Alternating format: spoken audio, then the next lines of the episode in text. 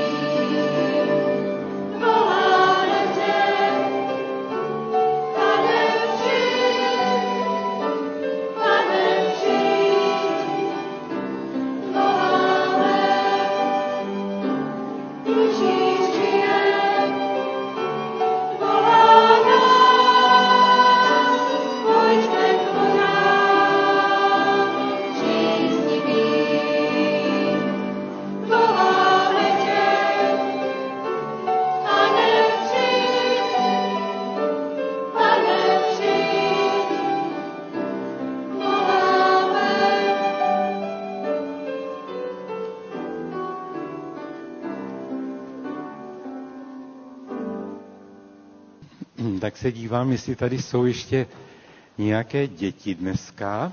Blíží se vám jedny prázdniny, podzimní prázdniny, to už se asi těšíte na příští týden. My budeme probírat s vašimi rodiči jednu otázku, která se týká pokušení. A já jsem se chtěl z vás zeptat, jestli také víte, aspoň někteří, co to je pokušení. Dovedli byste to povědět, co to je pokušení? Moc ne, že jo? Výborně, ano. Čokoláda na stole na noc, tak to je pokušení. Ještě máte nějaké takové pokušení? Čokoláda na stole ráno. Tak to jsou různá pokušení. No. A čokoláda na stole odpoledne, tak je vidět, že to jsou tedy pokušení. No ještě nějaké? O půlnoci ještě. Tak pokušení jsou různá. Já jsem taky, když jsem byl ve vašem věku, měl různá pokušení a měl jsem pokušení hodně tedy odmlouvat. A také někdy i ve škole zlobit a hádat se s učiteli, představte si. A taky doma jsem někdy zlobil. Vzpomínám si, že jsem jednou dostal takovou flintu, takovou špuntovku, byly to takové dlouhé náboje a já jsem s tím doma střílel a rodiče mi říkali, dávej pozor, rozbiješ něco. No, nedával jsem moc pozor a jednou jsem prostřelil lustr. A potom zase jsem měl konflikt se svojí sestrou a prostřelil jsem skleněné dveře.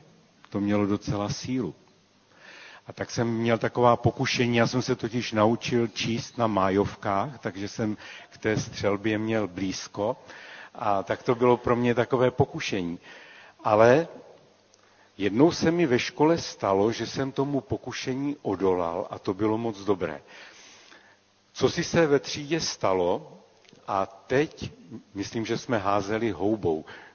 Dneska už nejsou ve škole houby, nebo jsou? Jsou houby, ještě se mažou tabule vůbec. Výborně. Tak aspoň něco zůstalo dobrého. A když se ta houba pěkně namočí a teď se po někom hodí, tak to pěkně mlaskne a má na sobě hned mokrý flek. A když se to hodí na tabuli, tak to vystříkne. No a něco takového jsem provedl a teď vešla zrovna paní učitelka a hned šla na největšího lotra ze třídy. Že to udělal a teď ho chtěla potrestat. Jenomže jsem to udělal já. A já jsem byl tak asi třetí nebo čtvrtý. A v tu chvíli měl jsem pokušení být ticho. Ale v tu chvíli mi něco řeklo, to nemůžeš přece. A tak jsem se přihlásil a řekl jsem, paní učitelko, to jsem udělal já. A od té doby jsem to u té paní učitelky měl dobré, protože jsem to nenechal tu vinu spadnout na toho největšího lotra ve třídě. A ona si to pamatovala a myslím, že to bylo i pro mě důležité, že jsem odolal pokušení a přiznal jsem se. A taky my máme odolávat pokušení. A ta pokušení budou s tou čokoládou, budou ve škole něco zapřít, budou při jiné příležitosti doma, ale my jsme povoláni k tomu, abychom nad pokušeními vítězili. A když se modlíte modlitbu Páně, tak je tam jedna prosba, neuveď nás v pokušení, do pokušení. Neuveď nás do takových zkoušek a pokušení, že bychom neodolali. A za to se smíme modlit. A Pán Bůh nám v tom chce určitě být oporou a pomocí. Tak až na vás přijde nějaké pokušení k něčemu nedobrému, tak se zkuste zamyslet a zkuste tomu pokušení odolat. Někdy pomůže napočítat do 10. A my máme ještě, milí přátelé, připojit několik slov oznámení. Nejdříve ta oznámení, která se nám opakují, a to je pozvání na nedělní bohoslužby od 10 hodin. Nedělní káva po bohoslužbách, zveme vás pak dolů do kavárny k vzájemnému sdílení ve velkém klubu. Modlitevní chvíle, ranní modlitevní chvíle, vždy před bohoslužbami od 9 hodin ve spolku.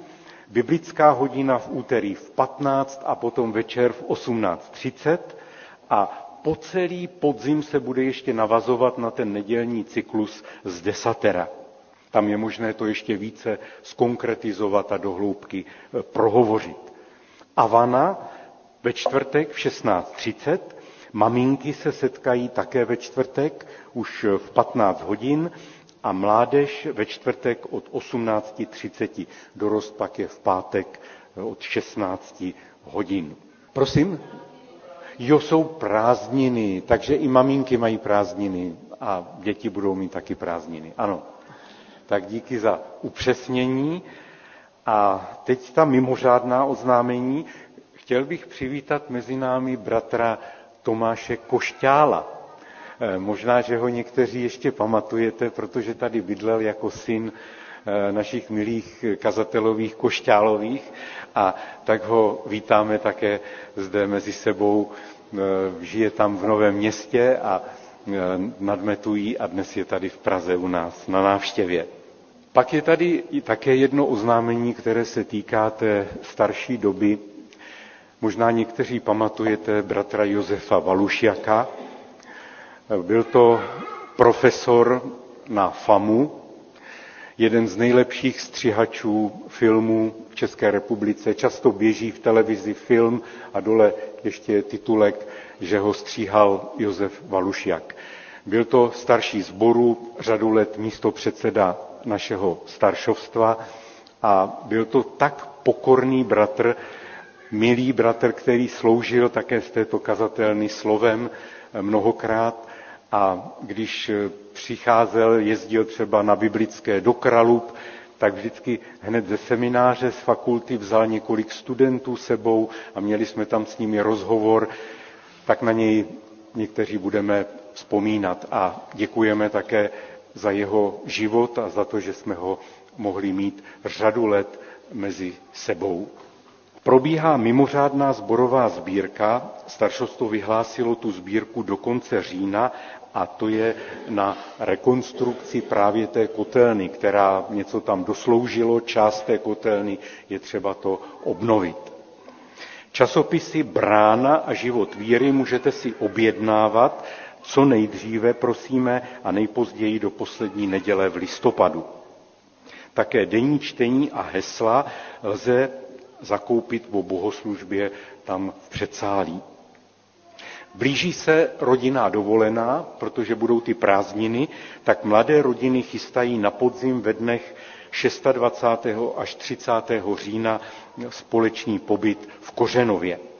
Modleme se zvlášť za sestru Gabrielu Mančalovou, Ela je hospitalizována v hospici Strasburg ve Starých Bohnicích a někteří byli navštívit, my také máme vyřídit od ní pozdrav, také včera tam byl Filip Malásek, Ela na všechny konkrétně vzpomíná, je informovaná o sboru, začali s ní nějakou rehabilitací, ale modleme se za ní. A také za bratra Jana Němce. Vytrvale se modlíme za Jonatana Wernera, za sestru Martinu Košťálovou, Bohuslavu Hlavníčkovou a také za ty nejstarší, Květoslavu Broukalovou, Květoslavu Plichtovou, Věru Gerhartovou, Miladu Pavlíčkovou, bratra Jana Hůlu a také i další, kteří potřebují přímluvné modlitby. A tak to udělejme také i v tuto chvíli. Nebeský Otče, děkujeme za každou příležitost, kdy se můžeme setkat a můžeme ji také využít k přímluvným modlitbám. Děkujeme v tuto chvíli za život, svědectví a službu Josefa Valušiaka.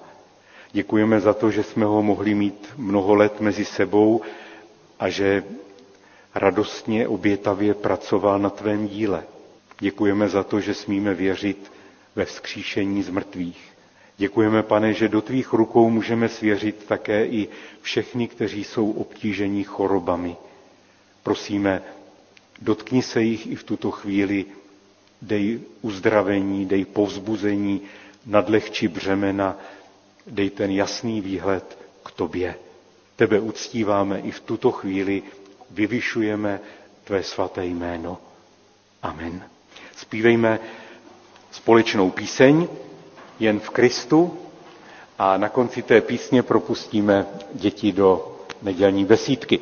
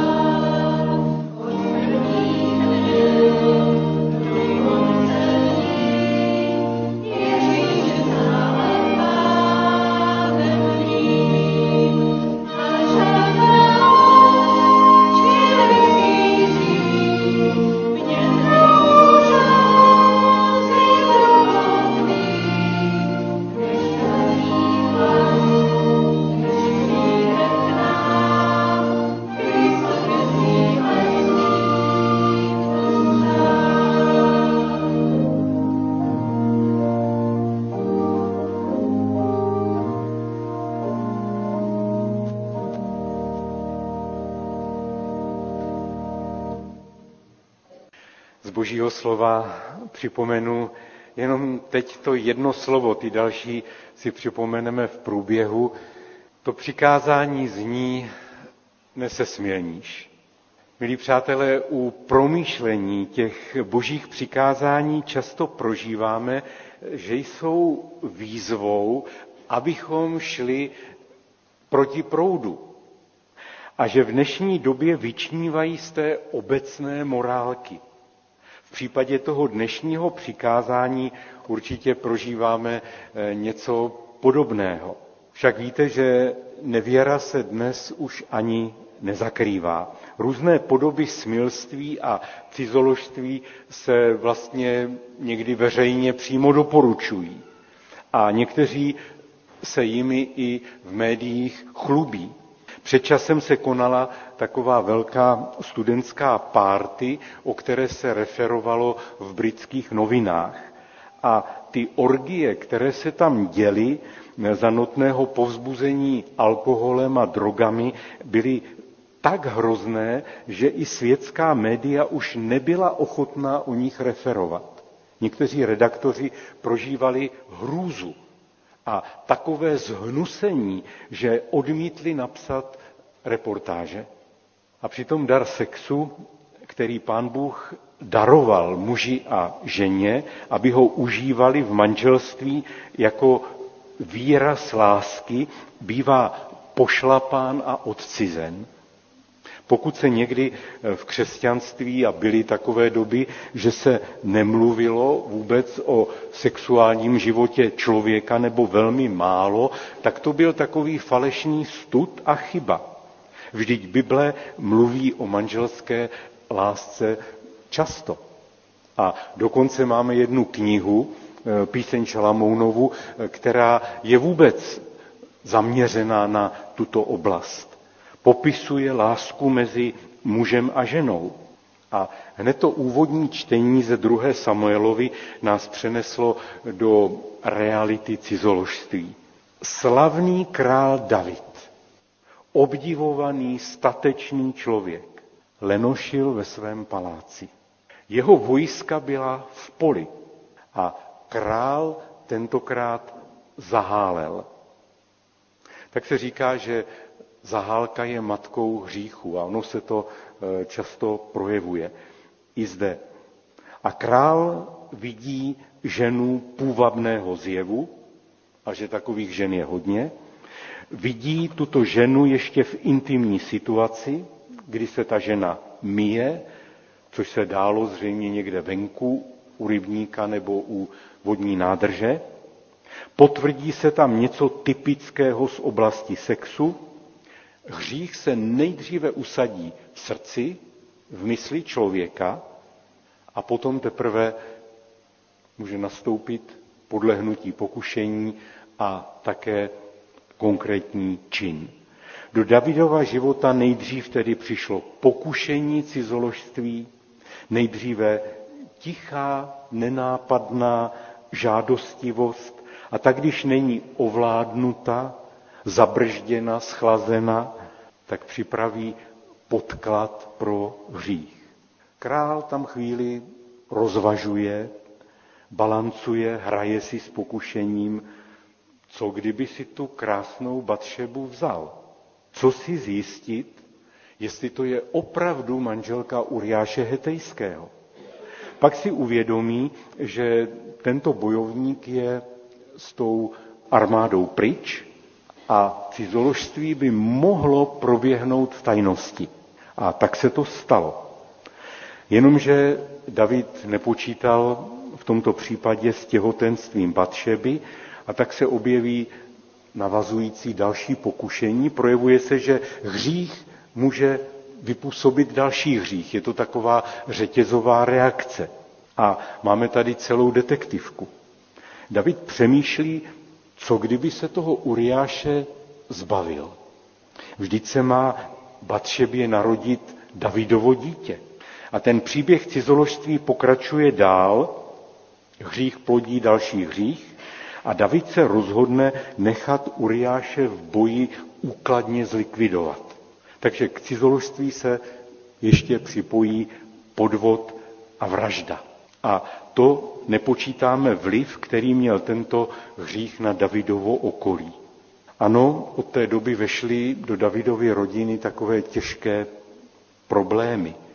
David, jak někteří víte, později velmi litoval, činil pokání, bylo mu odpuštěno, ale následky jeho hříchu v jeho rodině se těžce podepsaly a také i v celém království. Dvě okolní přikázání, to, které bylo probíráno minulou neděli a které bude probíráno příští neděli, nezabiješ a nepokradeš, jsou dosud stíhány i našimi zákony. Naproti tomu cizoložství, to je zajímavé, že jedno z těch tří krátkých přikázání je tolerováno a dokonce se v některých kruzích považuje za hrdinství. A někteří se nestydí ho doporučovat. Nevěra často při různých estrádách budí veselí. Lidé si z toho dělají legraci, ale zapomínají na to zoufalství zrazených lidí, zrazených dětí, které přicházejí často o zázemí rodiny. Ale my tady nemůžeme kritizovat sekulární společnost. Média jsou dnes plná článků o kněžích, farářích, biskupech, kteří nejenom, že se zpronevěřili a zcizoložili, ale dokonce zneužívali děti. Roztrhla se lavina a ještě po letech se teď hlásí celá řada zneužívaných obětí a žádají zadostiučinění ve formě finančního odškodnění. Jsou diecéze, které náhle schudly, protože musí vyplácet obrovské částky odškodnění těm obětem. A nebo třeba někteří to kryli, to, co je povinnost dnes okamžitě hlásit. Také jsou zde nové zákony, které mají zamezit, aby muži svým jednáním neobtěžovali ženy. A to ani slovními, sexuálními útoky a samozřejmě svým jednáním. Na druhé straně nesmí docházet ke zneužití této legislativy, k likvidaci konkurentů a jiných nežádoucích osob, anebo dokonce k pomstě, jak se to také někdy stává. A tady je třeba povědět něco důležitého. Společnost se staví proti zabíjení a proti krádežím, ale kladu si otázku, proč se nestaví proti cizoložství.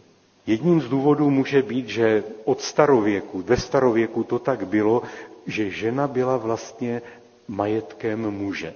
Tak vás ještě v některých starozákonních textech může překvapit, že muž mohl ženu propustit, ale opačně to nešlo, protože ta žena byla vlastně mužovým majetkem. Je zde však něco, co nám prozradí hlubší studium Božího slova.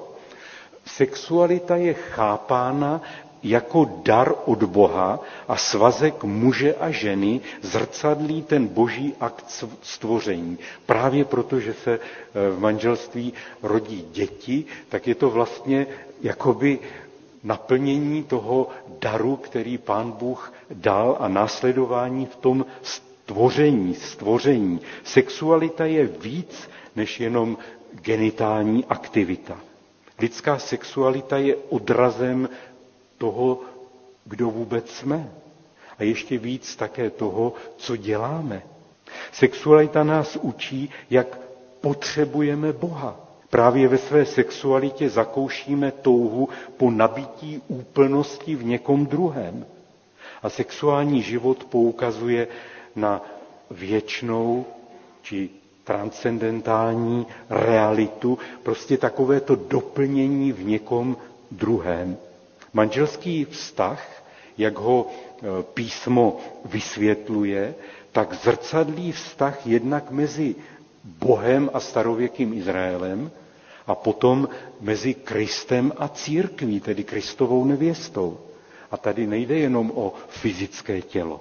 Sex v manželství je životodárný sjednocující akt, který je tělesný, ale zároveň spojený s těmi transcendentálními záměry. Proto písmo přirovnává důvěrnost Kristova vztahu s církví k manželskému vztahu. A to silně kontrastuje s tím, co se běžně vyskytuje v naší současné kultuře. To odporuje pěstování těch krátkodobých, nezávazných sexuálních vztahů. Protože, a to je třeba říct velmi jasně, i nezávazný sex je víc než jenom výměna tělesných tekutin, i kdyby oba tvrdili něco jiného. Samotný sexuální akt je pevně spojen s tím duchovním významem, který zde existuje nezávisle na záměrech zúčastněných. Sex má duchovní rozměr.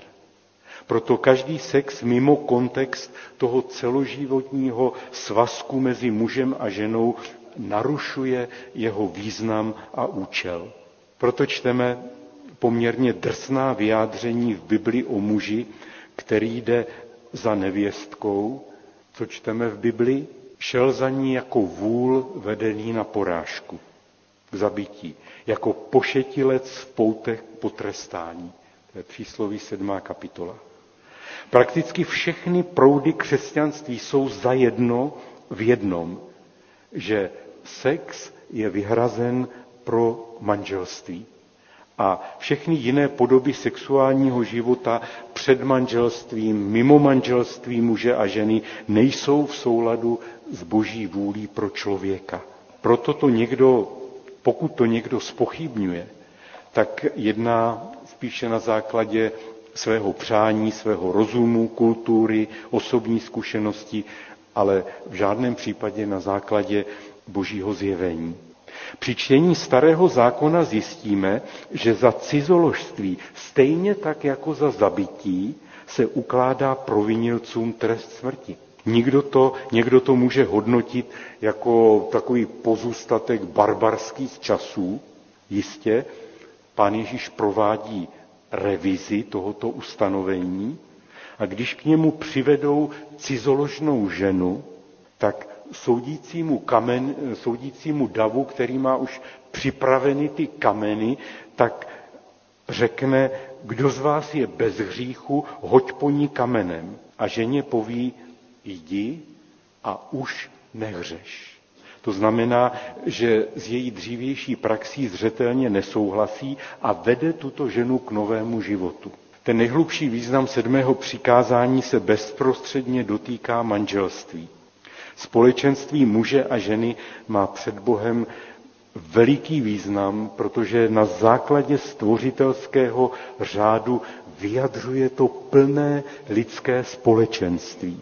Bůh stvořil člověka, jako muže a ženu je stvořil. Bible silně akcentuje manželskou věrnost a pevné společenství muže a ženy.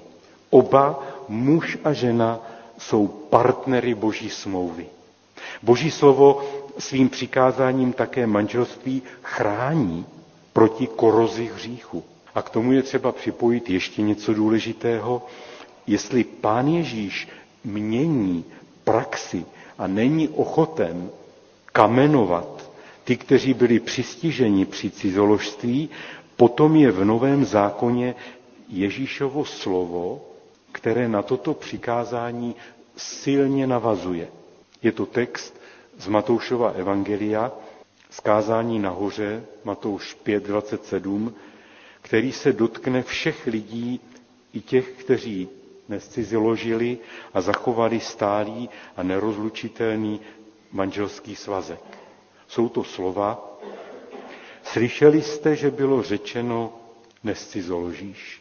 Já však vám pravím, že každý, kdo hledí na ženu chtivě, již s ní zcizoložil ve svém srdci. Tak tady jsme u toho hříchu oka, u hříchu nečistých myšlenek. Bible se nezastaví jenom u cizoložství, ale postaví se vůči každému lehkomyslnému myšlení a jednání, které už je náběhem k tomu dokonanému smilstvu a cizoložství. Tato slova se v dějinách někdy stala základem takových různých promýšlených legalistických pokusů to vyjádřit. V každé době zde byli ti, kteří přesně říkali, co člověk ještě v té oblasti může a co už ne. A někdy z těch všelijakých zákonů, pravidel začalo vynikat potírání sexu a tabuizování tohoto tématu. Ale to není žádné řešení, protože v Bibli najdeme průběžně důraz na mezilidské vztahy, na manželskou lásku, na věrnost. Však věrnost ve smlouvě s Hospodinem se projevuje také věrností v mezilidských vztazích. A slovo smilstvo je v Bibli používáno také pro vyjádření nevěry. Když někdo smilnil s Bálem, když někdo dnes smilní s cizími bohy, které si vytvořil, tak to je smilstvo. Smilnit s pohanskými božstvy znamenalo pošlapat smlouvu s Hospodinem. Na jedné straně můžeme vítat, že Bible skutečně boří všelijaká moralizující zúžení sexuality a nevytváří detailní, přesná pravidla jakési křesťanské morálky, ať už jde například o erotiku a vyjádření lásky mezi mužem a ženou, nebo třeba konkrétně pravidla o antikoncepci. No to přece musí každé manželství zvážit tyto věci před Pánem Bohem.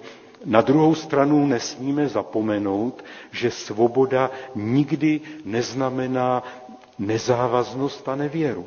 Teolog Jan Milíč Lochman ve svém výkladu Desatera podtrhuje: vztah muže a ženy se má na základě našeho přikázání a celého Desatera orientovat na smlouvu svobody.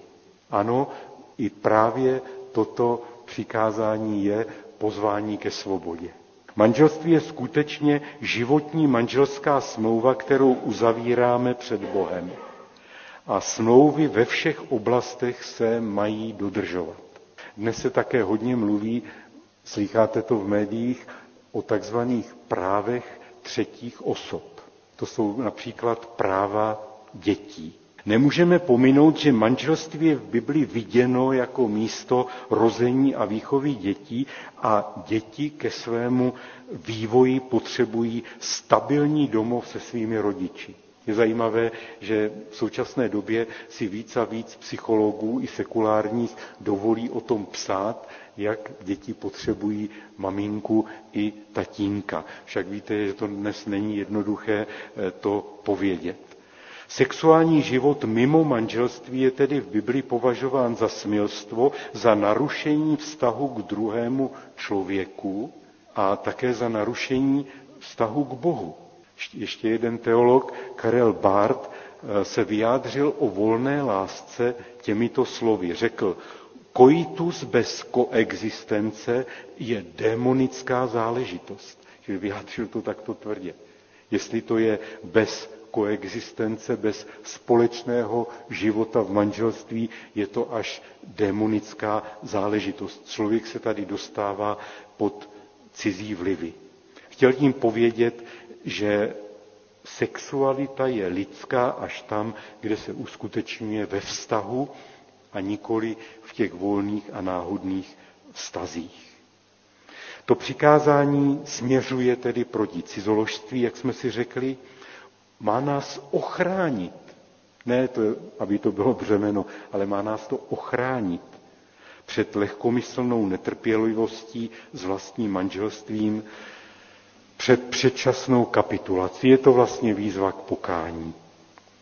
Před opouštění manželského partnera.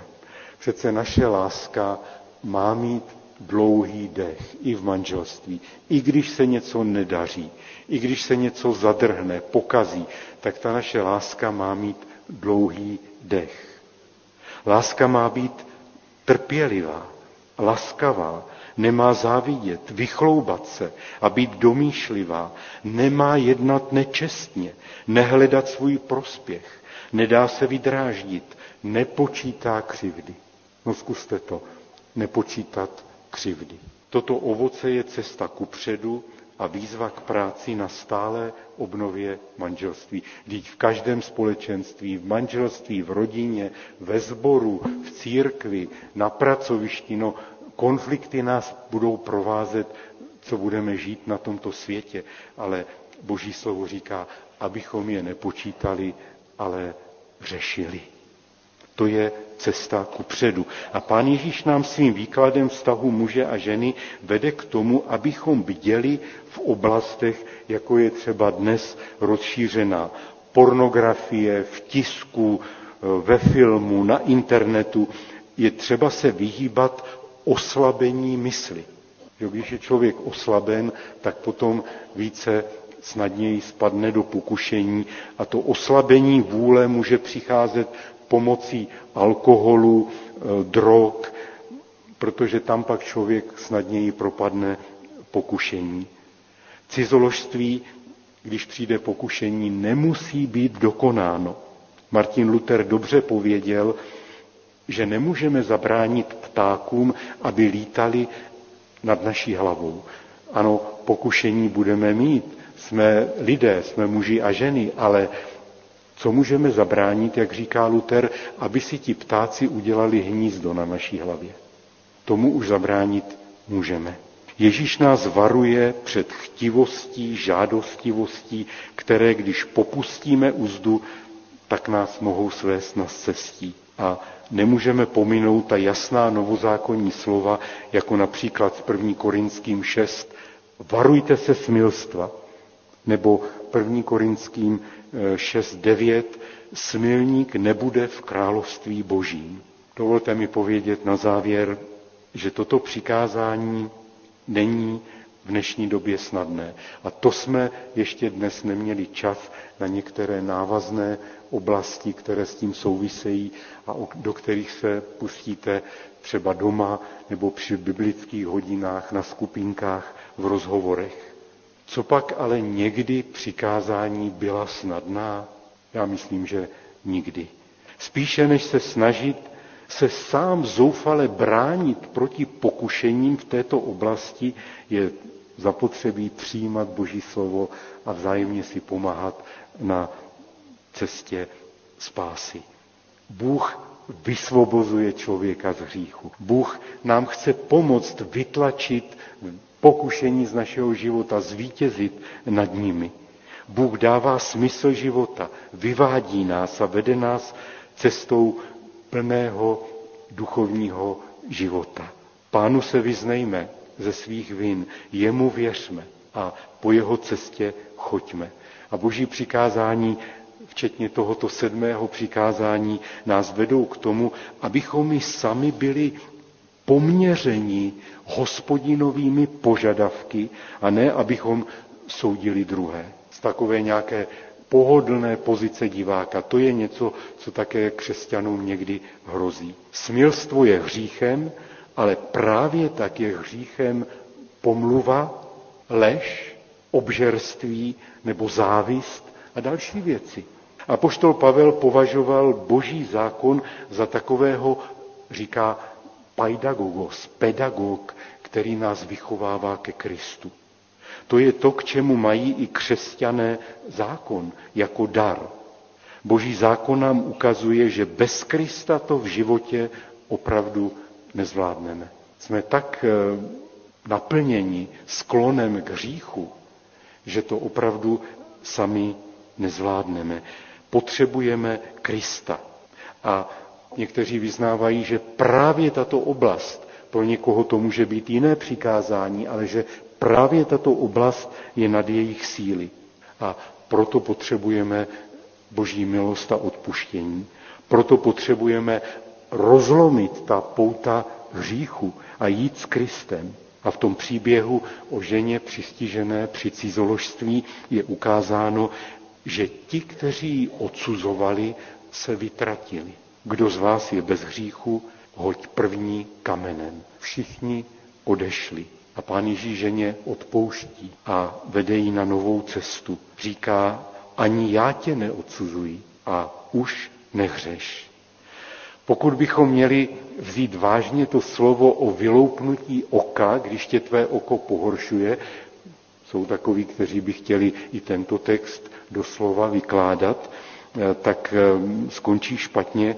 Obávám se, že bychom tady seděli všichni slepí, protože to jsou pokušení, která nás provázejí v životě od dětství až do smrti. Potřebujeme Ježíšovo slovo, abychom zaujali jasnou výchozí pozici, sklonit se ve vědomí, že sám svůj život nezvládnu a že v tuto chvíli potřebuji Ježíše Krista pro všechny přikázání, pro celou tu cestu následování Pána Ježíše. Bez něj prohráváme.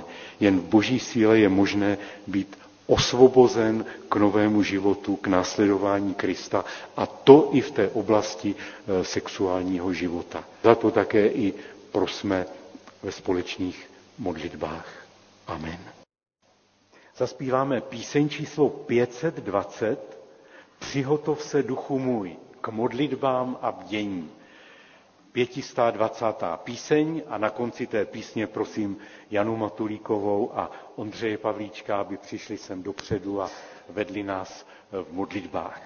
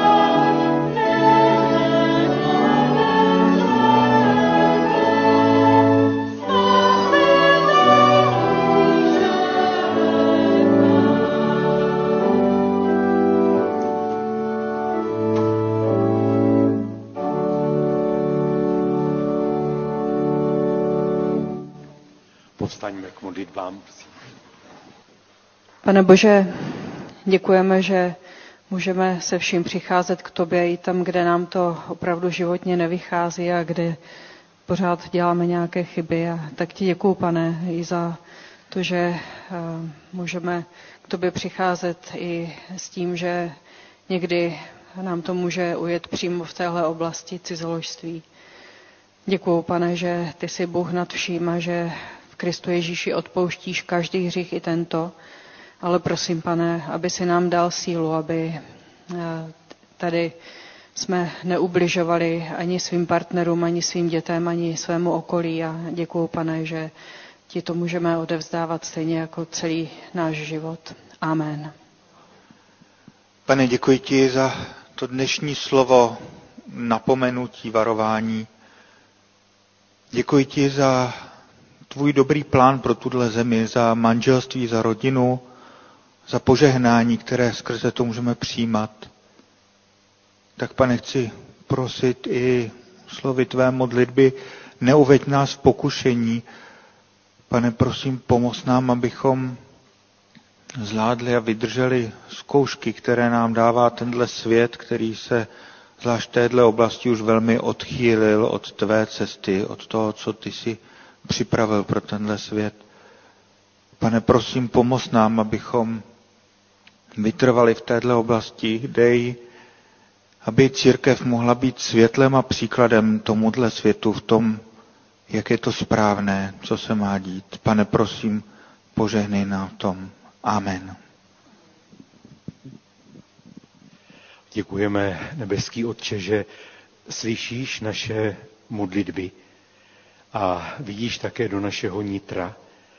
Znáš i ty oblasti, kde zápasíme, znáš, kde se nám nedaří a tak ti děkujeme za to, že se i v tuto chvíli smíme opřít o tvé slovo a prosit za nová naplnění Duchem Svatým, který by proval naše nitro a který by nás upevnil v tobě. A tak prosíme, Pane, abychom dovedli také jedni druhým pomáhat a abychom mohli nést břemena jedni druhých a ne ta břemena přidělávat. A tak žehnáme, Pane, svým bratrům a sestrám, žehnáme jeden druhému na cestě následování Ježíše Krista v tomto světě. Amen. Zůstaňme stát, prosím, a zpívejme ještě další píseň 534, Požehnání s vámi zůstává.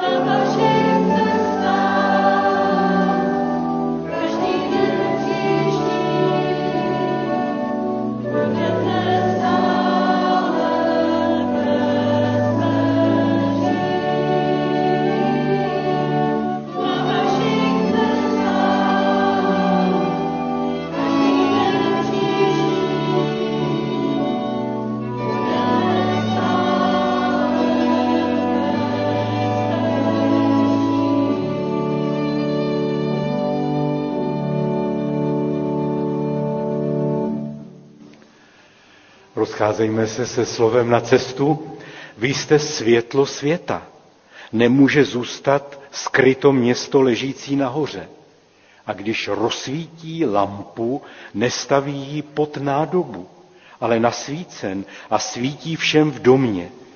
Tak ať svítí světlo vaše před lidmi, aby viděli vaše dobré skutky a vzdali slávu vašemu Otci v nebesích. A prosme za požehnání, ať Hospodin vám žehná a chrání vás, ať Hospodin rozjasní nad vámi svou tvář a je vám milostiv, ať Hospodin obrátí svou tvář k vám a obdaří vás pokojem. Amen.